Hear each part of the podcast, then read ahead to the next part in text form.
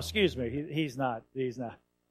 Paul and I've had we've had fun and over the last years in Margie getting to know them and, and Tim and Denise also. It's you you've got a very wonderful pastor, so uh, treat him well. He's a great great guy, and we've enjoyed him getting to know him very much.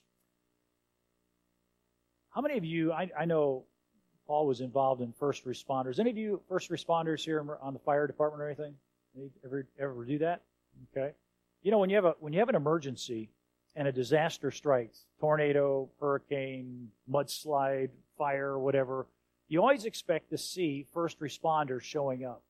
It's just something you expect them to do, and, and they're there on the on the spur of the moment, and they're there to use the special skills they've honed, the equipment that they've been trained on, to get you out of a major disaster. You know, when you think about first responders, you look to them, you expect them to come, and they, they always show up. Uh, now, some rescues are, are different from others. Some rescues, you know, I, I've worked with the Jamestown Police Department for a little over four years, and, and I've seen first responders sometimes fix something very quickly in a matter of a few minutes. Some rescues, though, take hours, days. If you remember, just I don't know how many years back, down in South America, I think it was Peru, where those miners were trapped underground for, for over a month, I believe it was. And they worked for weeks to get those guys safely out of that collapsed mine. When you think about rescuers, you know, rescuers, uh, they don't always have success. Uh, sometimes, and it's usually, it's, I, I've never seen a rescue fail from a lack of effort. I've never seen that. They'll try like crazy for as long as they can till they're exhausted. But sometimes people don't realize that the victim doesn't always let you rescue them. One of the most scary situations you could find yourself in to rescue somebody is if a person's drowning in Chautauqua Lake. Because one of the things that happens is they panic and they, they start thrashing. And it's not un, unheard of to hear of a rescuer drowning along with the victim who is trying to fight them and pull them down. Sometimes you'll hear about a victim in a, in a fire and they refuse to answer the, the call to come out the window, jump, do what. And sometimes you fail as a rescuer because they don't follow instructions. Sometimes you can't find the victim. We just saw in the news this last week of a 16 year old boy who got trapped in his car, the seat folded down on him, and he called 911. And, and for six hours, I believe it was, they couldn't find him until finally his parents found him and he was dead in the car. They could not locate this boy who was trapped in a power seat that was crushing the air out of him. It was too late when they found him. When you think about rescues, you and I are part of a spiritual rescue team, search and rescue team. People who are trapped not in a, in a crushed car or caught up in an avalanche of snow or mud, but people who are trapped in their sins caught in, in the sins and on their way to hell, ready to die, go out into eternity. And as I think about that, I, I took the liberty to ask Pastor Tim if I could have a copy of one of your most important documents, your bulletin. No, not your bulletin. Your church covenant, constitution, articles of faith. I said, I want to see if it's similar to what we had at Bethel. Because in most Baptist churches, you have a, somewhere tucked in there a statement about missions. And so in you're all familiar with section 14 of your Articles of Faith. You, anybody want to quote the first line for me? It starts out with we. You don't want to do that. Okay, so I'll help you out here. Section 14 of your, your Articles of Statement of Faith says this under evangelism. We believe it is the solemn obligation of every believer to be a personal soul winner and to support both foreign and home missions through the local church in order to carry out the Savior's command to give the gospel to the whole world. Ours is similar, a little worded a little differently. But most Baptist churches have something in there that says, we are expecting our members to do evangelism. I want to use a little object lesson here. Today, I, I would challenge you, you're at the corner of Promises Avenue and Reality Way. Because when we have people in our church in Bethel, when they joined, we said, this is what we expect you to not only believe, but to do. And one of them was, share your faith.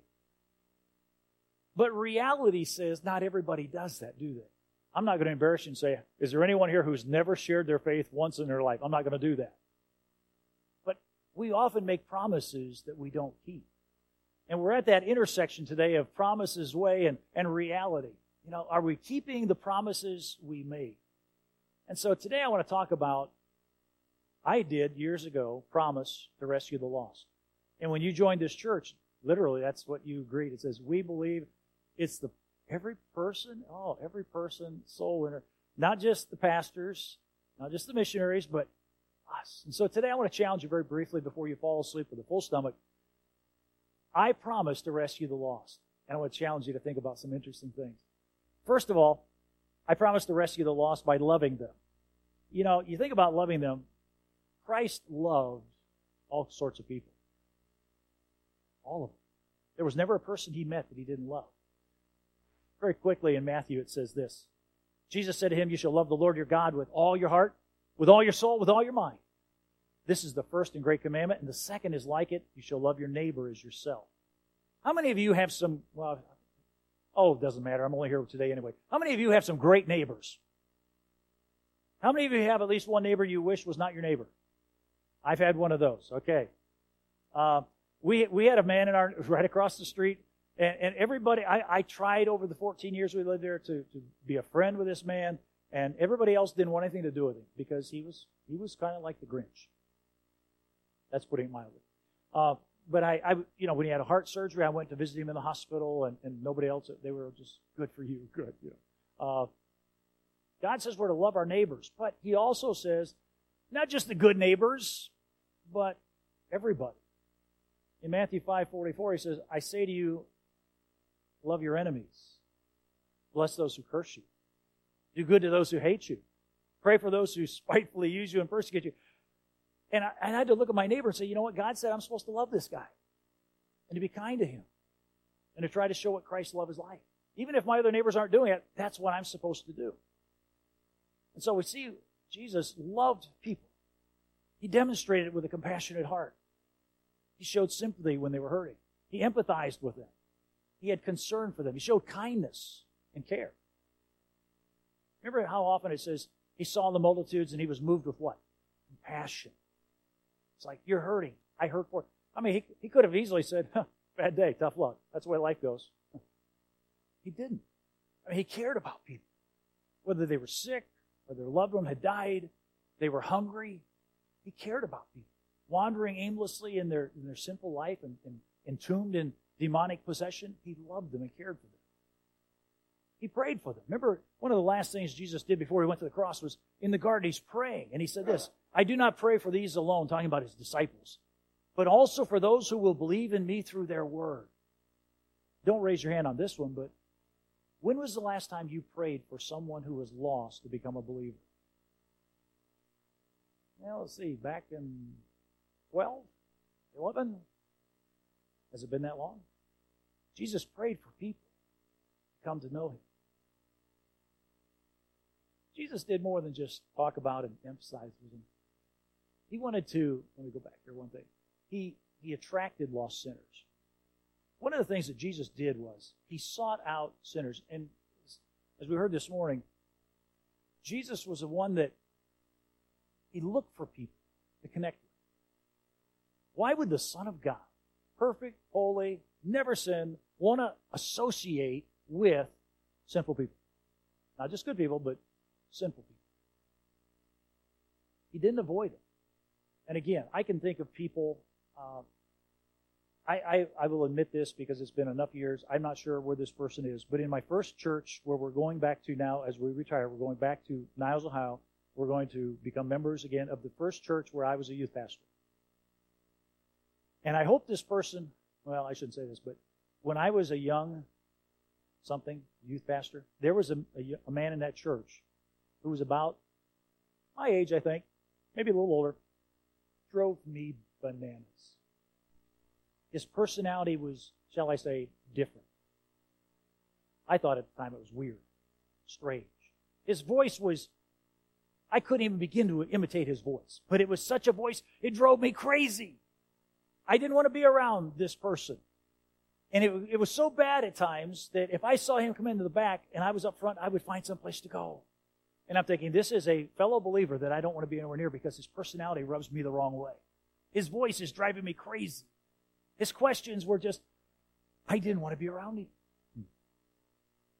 I tried to avoid him. Jesus didn't avoid people just because they were different or weird, strange sounding, had peculiar habits or personality quirks. He sought them out. You think about his conversations with, with the, the lost. He didn't speak condescendingly to them. He was kind, gracious. He lifted their load. A lot of people he met were carrying guilt, shame, and fear, confusion, feeling condemned and sad. That's why he said, Come unto me, all you that labor and are heavy laden, I'll give you rest. One of the things that Jesus didn't do was he was never shocked by their conduct. I mentioned I, I have had the opportunity and honestly a tremendous privilege to serve as Jamestown Police Department chaplain for the last four plus years until I just retired. And and one of the things they never had a chaplain before. And the police chief offered me, called one day and said, Would you like to be our chaplain? He'd been in the military and asked if I had any interest in being a chaplain. And uh, I said, What's the job description? And he said, uh, There isn't any. We don't have a job description. It's just if somebody gets hurt in the line of duty or killed, we want somebody there to do something for them. And that was literally what the job description was. And uh, so I said, Well, let me pray about it. And I thought about it, talked to Dottie, and we decided, let's do this. One of the things that I learned right away was they were, they were terrified of preachers sitting in a police car for eight hours with them Who, you know, the, the very first time I, okay, Pat, here's Pastor Reed, our new chaplain. Um, I think he's going to ride with, and they'd call out the name of this officer, and, you, and that officer would go, heads down. It's like, oh no, he's going to preach an eight hour sermon, have three invitation hymns, and probably take two offerings. One of the things I learned was, uh, and one of the things before I, before I ever went to a chaplain's conference, I, I fortunately was able to go to two chaplains conferences because being a police chaplain is very different from being a, a pastor. Very different. One of the things I, I had decided to do ahead of time was I will never preach to these guys unless they bring up the subject because I don't want to put them in a in a situation. You know, where can you go? You know, if the preacher's going at it and you're uncomfortable, you can get up and start coughing and act like you got a problem and walk out and just keep going. When you're in a car, a police car with a chaplain, you can't go anywhere. You have to stay in the car to finish out your shift. And what are you going to do? Ask chaplain to get out on the corner of Fourth and Washington and find your way home. You, you, so they were very self-conscious of their their language. Police officers have their own language, just like many other unsafe people have their own language. Um, and they were very they were very conscious of it. And as soon as they'd let off, you know, one of these words or phrases or something, they go, "Oh, my, excuse my French, sorry." They were as nervous as could be. And one of the things I learned at the conference for chaplains was this: they they told us this: when you start treating them the way they are and don't go, oh, you know. He says, when you just, when you don't react negatively to who they are and they start reverting back to how they were and they don't start going, oh, excuse me, you know you've been accepted by. It. See, Jesus and I had to learn you have to accept people with all the sin, they're acting like a sinful person should act. So I didn't act surprised. Now, you know, sometimes I tried to make them feel a little more at home. I'd say, and, and one time it was in the squad room before we went out, and, and somebody said something, and another person made a comment, hey, the chaplain's here. And, and everybody's nervous. And I said, guys, I'll be honest with you. It's not what I use on my Sunday morning sermons. I, I don't talk that way, but I said, you know, I understand where you're coming from, but I said, you know, appreciate the sensitivity. Try to make a little light of it. They knew their language wasn't appropriate. They knew it wasn't acceptable to a preacher, let alone probably God. So one of the things Jesus did was he didn't treat them with oh, shock and awe. It's like, oh my, I've never heard this one. He treated them like people who were sinners, who that's that's their default mode. Because now they knew I didn't I didn't talk that way. They knew there were activities they were part of that they would invite me to that I didn't participate in because they knew that's not what I would do. But they also knew, as I would often tell them, I love you. I will still ride with you. When your loved one's in the hospital, I'll be there for you. If you have a death, I will be at the funeral home for you. I will be there for you. Even though we may not talk alike or do the same activities, you're, you're important to me. And Jesus showed his love by accepting them for who they are. Now, did he want them to be different? Yes.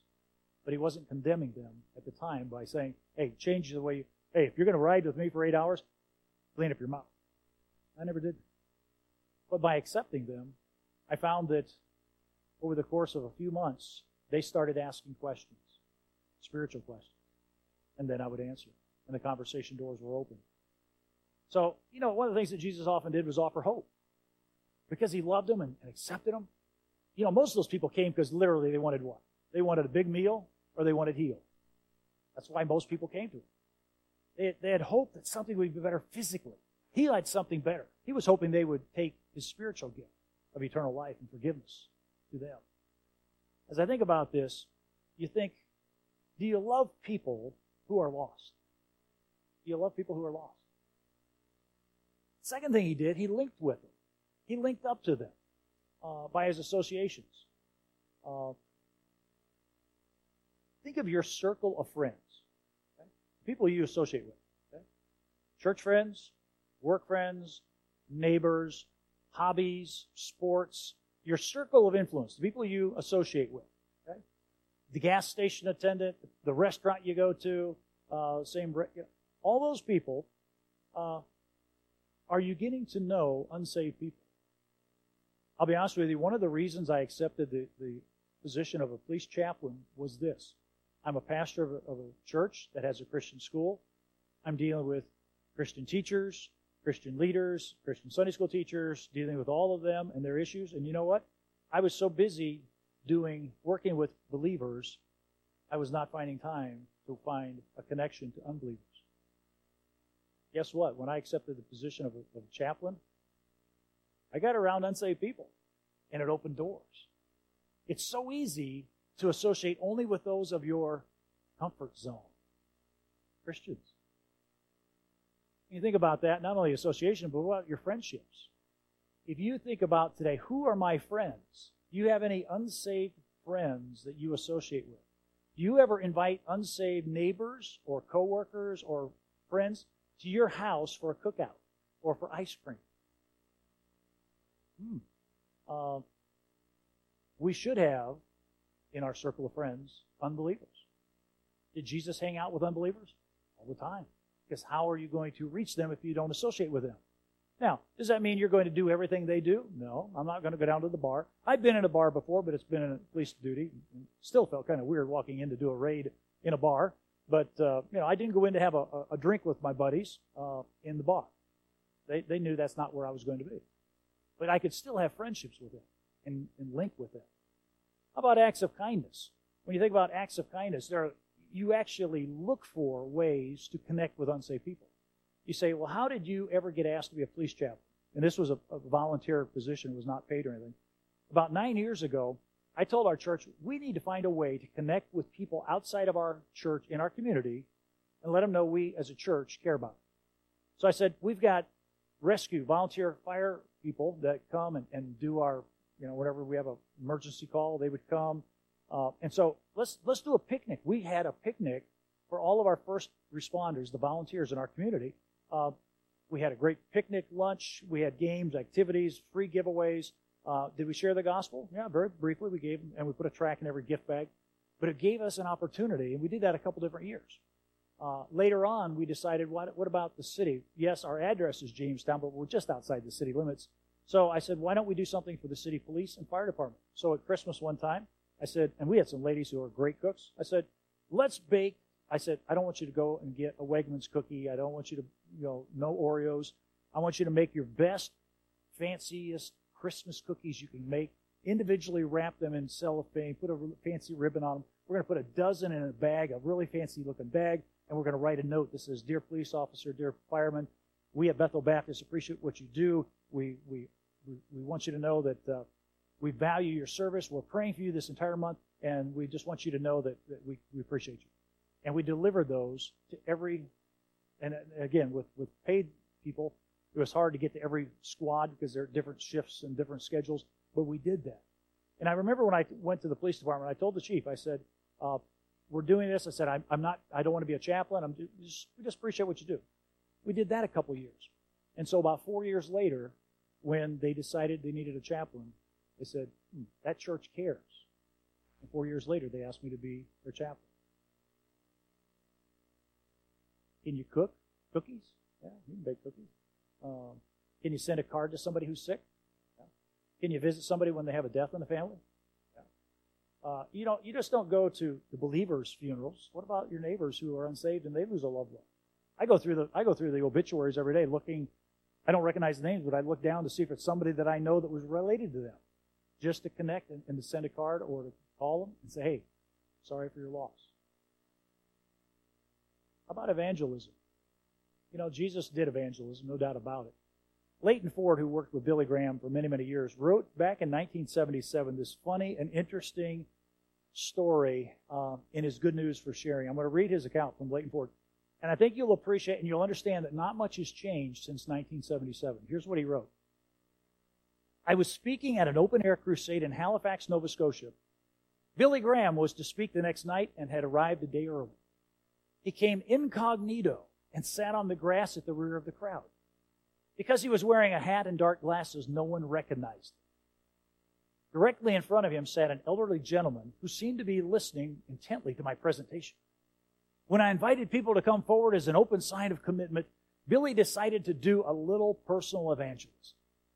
Tapped the man on the shoulder and he said, Would you like to accept Christ? I'll be glad to walk down with you if you want to.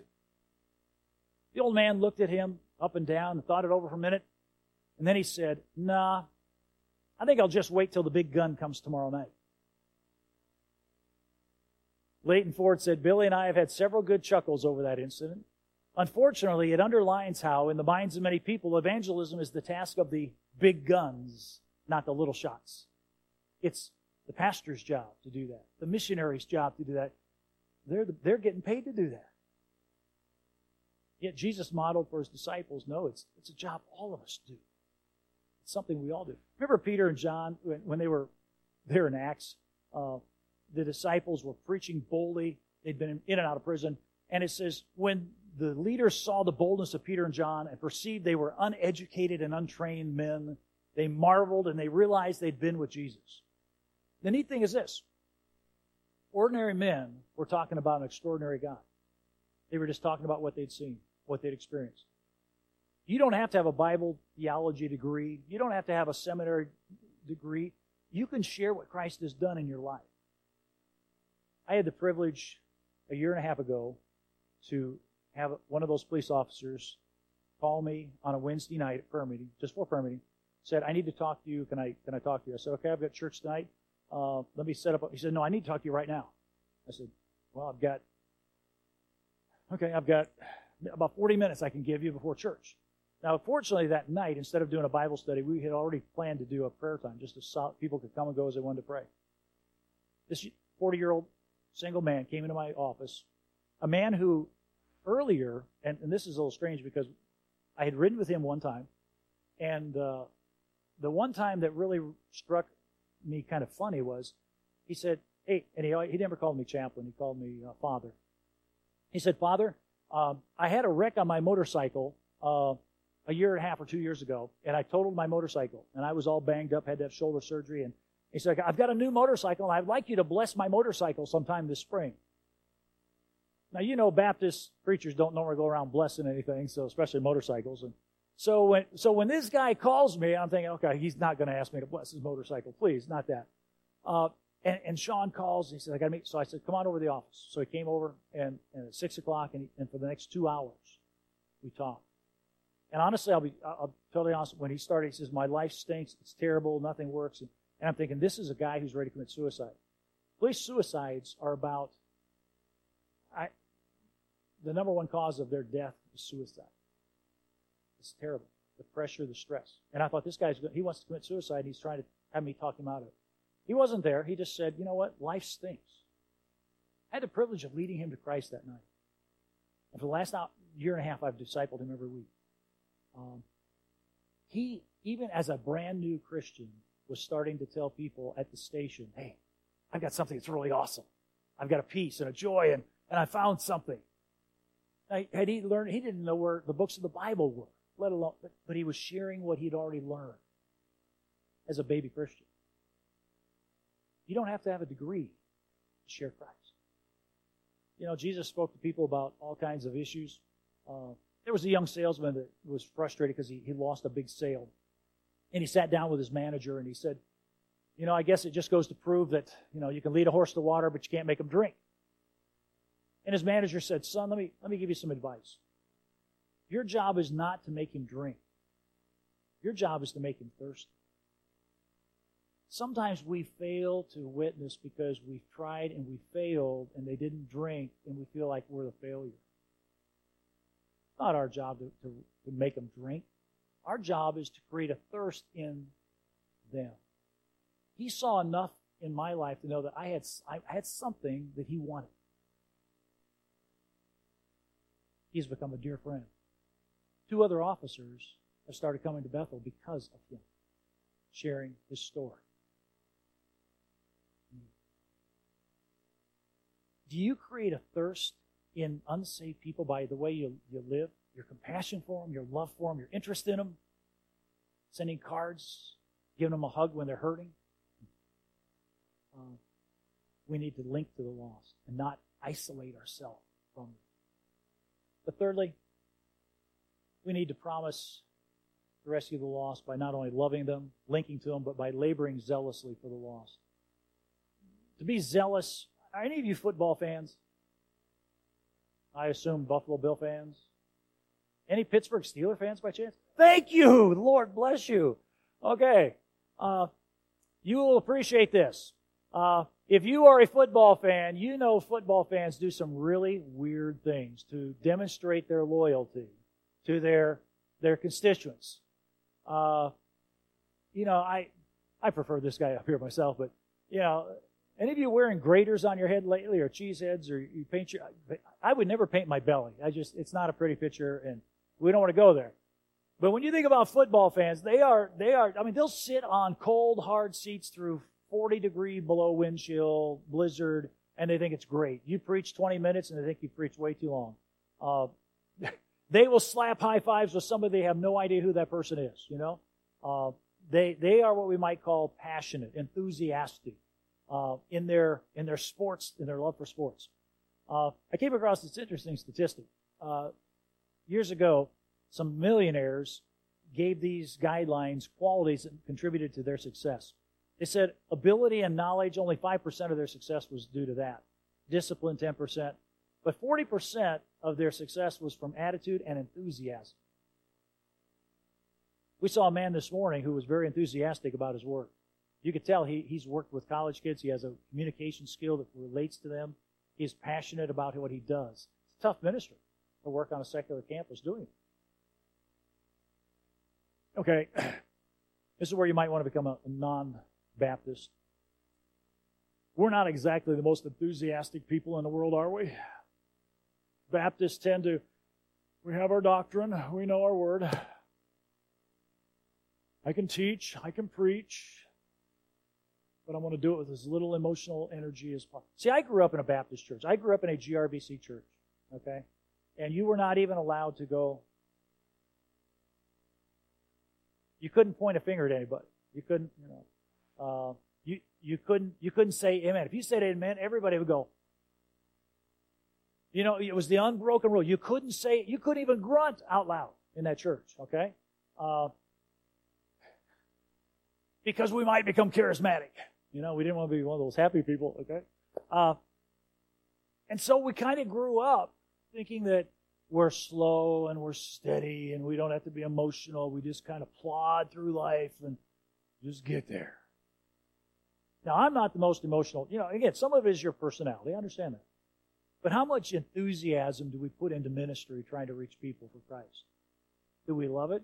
Uh, though I'm retiring after 36 and a half years of pastoral work, uh, I'm still going to preach, hopefully, occasionally on weekends. I'm going to be working a secular job for a while just because I need something to do. I can't go from doing something 60 hours a week to nothing.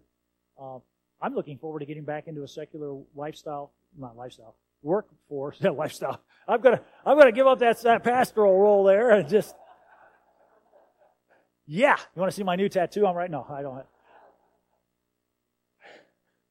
I'm looking forward to getting back into a work. I haven't worked in the secular workforce since I was in college. You know, to actually work with, you know what? Because I'm hanging out with with unbelievers for the last four and a half years, I'm kind of broken into what to expect. And it's okay. Because I can still have a ministry with people, whether it's in the police force at Niles or, or at Walmart as the greeter or whatever it might be. How enthusiastic is your evangelistic efforts, you, whether it's teaching release time, whether it's Sunday school, Awana, whether it's sharing your faith? How much passion do you put into it? Energy. Paul said, I will very gladly spend and be spent for your souls, though the more abundantly I love you, the less I'm loved. Even if you don't appreciate it, I'm going to pour everything I got into it. That's how, that's how we should be. Now, you can't ride on emotion all the time because emotion can wear you out. You can, you can run out of energy if it's only emotion. But we need to have zeal. Zeal for the work. Well, let me just, before you fall asleep here, a couple quick thoughts. If I'm going to fulfill my promise to reach the lost, Christ set out to, to reach them. We're supposed to set out to reach them. We, we know that in the Great Commission, He tells us to go into all the world. Just before He went back to heaven, He said, You're to go into Jerusalem, Judea, Samaria, the whole world. It's our jobs to do that. Christ came to reach the lost. So I would ask you this. Are you, whether you realize it or not, you are part of a search and rescue team. You're a search and rescue member. You may never go out when that fire, I assume you have a fire alarm that goes off here, and everybody that's on that team runs down there, gets the de- address, and they go flying as fast as they can with their blue lights flashing, and they get there. And they do the best they can to rescue somebody. You and I, we don't have a, an audible siren going off, but there's a sound that says, Time's short. The day is far spent. Time is now. We've been equipped by God. We have the Word of God. We have the Holy Spirit of God to empower us. Motivated? We should be motivated by the fact that some of those people we know, might even be family members you really care about, a good friend you care about, is, is going to die and go to hell if somebody doesn't reach him. Can I make them drink? No. I have a husband and wife couple that was connected with the fire or the police department. Both of them unsaved. Shared the gospel with them both times. He's dying of cancer. She's scared to death of, of dying. You'd think that'd be an open door. And, and I've shared the gospel plenty of times. They know our church is praying for them, but they haven't made that choice yet. I can't I can't force them to make that choice. All I can do is say, here's what God offers. And pray that God would, would use what I have to create a thirst in them to want the same thing. So as you think about where you're at today, you're on the corner of Promises Avenue and Reality Way. Decision.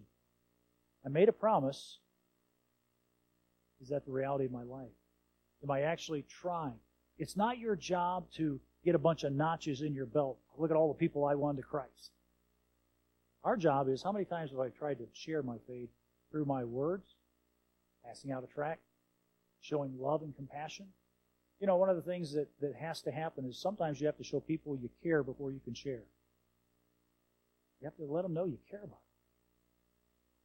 My first two years of being a chaplain, which was a mission field, I considered a mission field.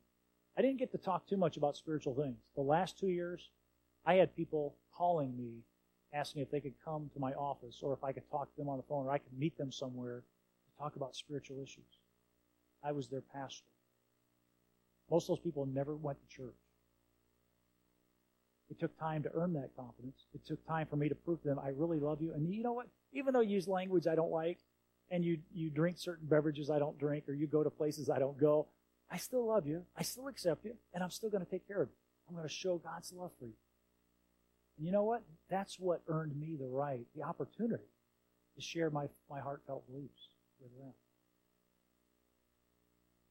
Don't ever get to the point where you feel like I'm a failure because maybe I've never led somebody to Christ. The mission field, it's, it's a job that we all work at. Some have the gift of evangelism, and maybe like a Billy Graham, they, they can lead tons of people to Christ. If, even if you don't have that gift, we're to do the work of evangelism. So today the choice is simply, am I going to live on the fact that I made a promise, but I don't really intend to keep it?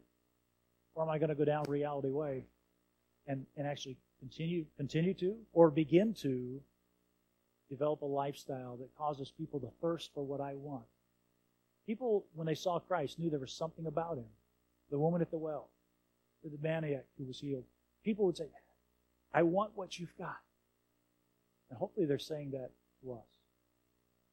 We're salt, not too salty, but salty enough to create a thirst. A light that says, hey, there's hope in your world of darkness. What is it about you? Can I talk to you about it? And I would encourage you, just as you're doing here in Sherman and in the areas that you work in the community here, continue to realize missions, that's great to send people around the world. But if it weren't for people doing missions right here, you couldn't send any of those people around the world. And it's just as important what you and I do here in our world as it is around the world. You see, the place, my daughter went to China for two years and taught English as a second language. But you know what? She would never have gone there if she hadn't been considering doing mission work here first in the homeland. That's why she went somewhere else.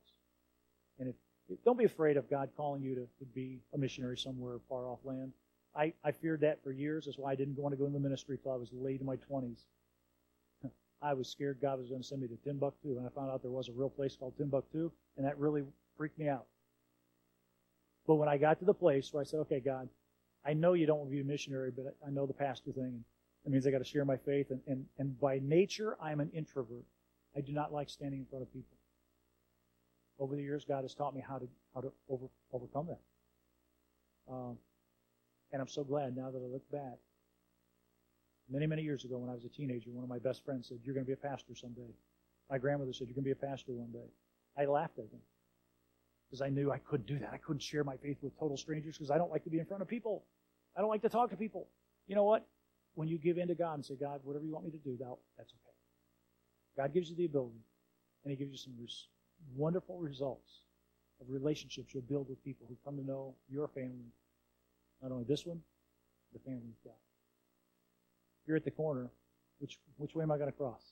Stick with just the promises or reality way? The choice is yours. Father, thank you for just the opportunity to spend some time today just remembering the things that we have promised to do, not just to our local churches, but promises that we've made to you to continue to be faithful to you. You've called us, you've commissioned us, you've equipped us to uh, share our faith. You told us even in those times when we don't know what to say, you'll give us the words to say. And so there's no reason why we, we shouldn't. But Father, help us to live a life like Christ, a life of compassion and love, acceptance, graciousness, a life of mercy and forgiveness. Father, a life that says, someone greater than me loves you even more. And they gave their life. Father, I thank you for this missions conference, just the opportunity to, to listen to Gary this morning and be able to share some this afternoon. And throughout their month as they've had this focus, may it just rejuvenate this church to continue the, the long legacy of missions work and missions emphasis uh, and take it to the next level in your glory.